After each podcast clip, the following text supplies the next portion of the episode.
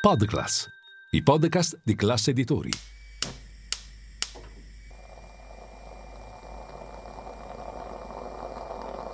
Buongiorno dal gruppo Classe Editori. Io sono Massimo Brugnone. Oggi è lunedì 12 giugno e queste sono notizie a colazione, quelle di cui hai bisogno per iniziare al meglio la tua giornata.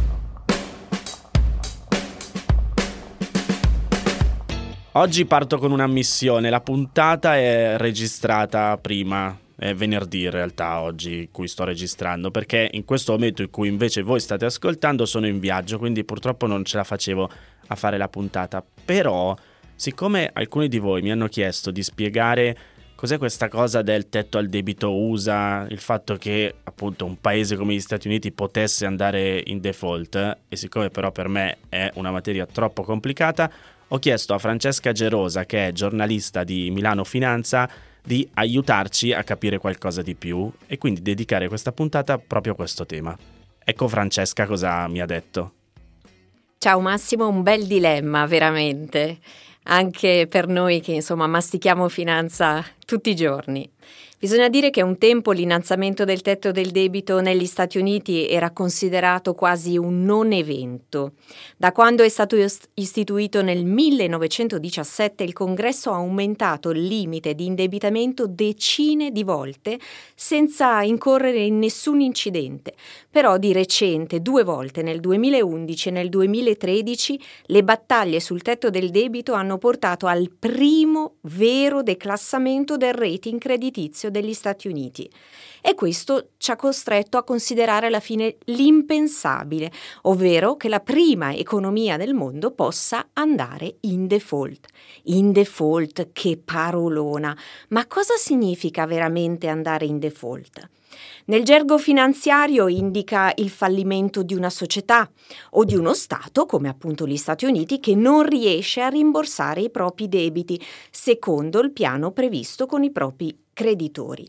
La segretaria al Tesoro Janet Yellen rimarrebbe a questo punto senza capitali, sia per rimborsare il debito pubblico, sia per pagare gli stipendi ai dipendenti pubblici. Ed è un vero e proprio gattacapo. Dovrebbe infatti scegliere tra due mali interrompere il pagamento degli stipendi e delle prestazioni sociali oppure interrompere i rimborsi e i pagamenti degli interessi sul debito pubblico? È una domanda difficile a cui rispondere, perché il mancato pagamento degli stipendi avrebbe veramente un costo politico elevato negli Stati Uniti, ma un'inadempienza nei pagamenti agli investitori minaccerebbe la stabilità del sistema finanziario globale, quindi metterebbe a rischio non solo gli Stati Uniti, ma anche di riflesso l'Europa. Questo perché i titoli di Stato americano sono utilizzati come garanzia nelle transazioni in quasi tutto il mondo e per questo motivo creare incertezza sui titoli di Stato americani non è, ripeto, non è un'opzione praticabile.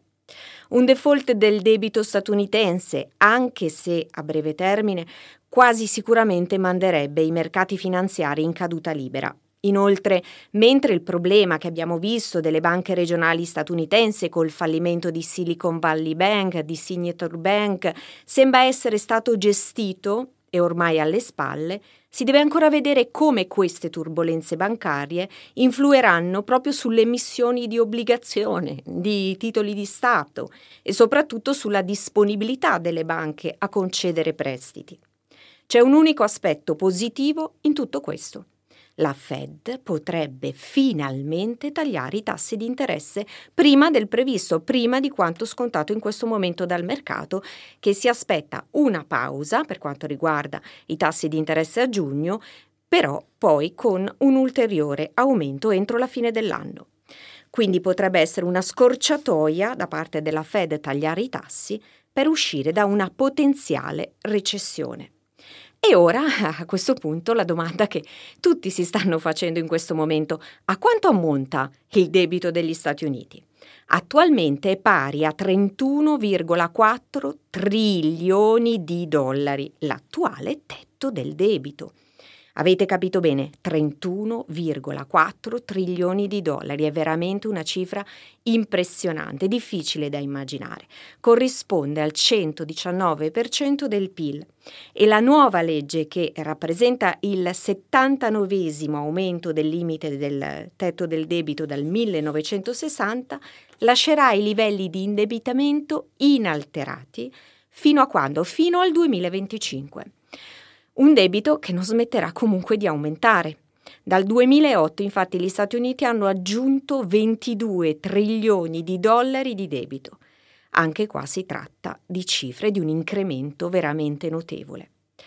Poiché gli Stati Uniti continuano a rifinanziare il debito a tassi più elevati, l'onere degli interessi continua ad aumentare e questo naturalmente va a svantaggio di tutta l'economia americana.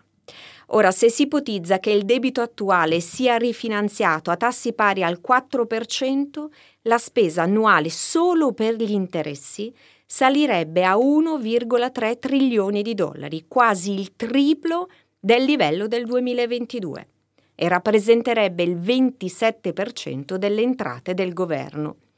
Un quadro più allarmante è dipinto dal Budget Office, prevede che i costi degli interessi cresceranno addirittura del 35% quest'anno, raggiungendo quota 645 miliardi di dollari dai 475 miliardi del 2022 e tra dieci anni saranno pari a 1,4 trilioni di dollari, davvero cifre sempre più mostruose.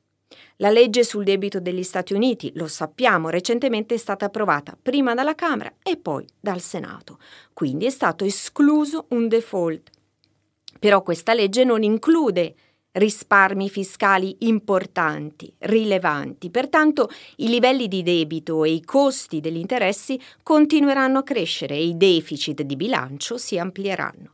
Il perché presto detto non c'è la capacità o l'appetito per veri e propri tagli profondi alla spesa o aumenti delle tasse, in quanto entrambi i partiti, sia i repubblicani sia i democratici, sono concentrati sulla conquista degli elettori in vista delle elezioni del 2024. Quindi tutto solo rimandato. Il tetto del debito è stato solo sospeso. Peccato che ci sia la spada di Damocle dell'agenzia di rating Fitch che pende ancora sugli Stati Uniti. L'agenzia americana ha infatti deciso di mantenere sotto sorveglianza negativa il rating AAA degli Stati Uniti, nonostante l'accordo raggiunto sul debito. Secondo Fitch lo stallo prolungato, il rischio fino all'ultimo di un default degli Stati Uniti hanno fatto abbassare la fiducia in questo paese. Fitch intende comunque rimuovere la sorveglianza negativa sul rating degli Stati Uniti nel terzo trimestre di quest'anno naturalmente debito permettendo.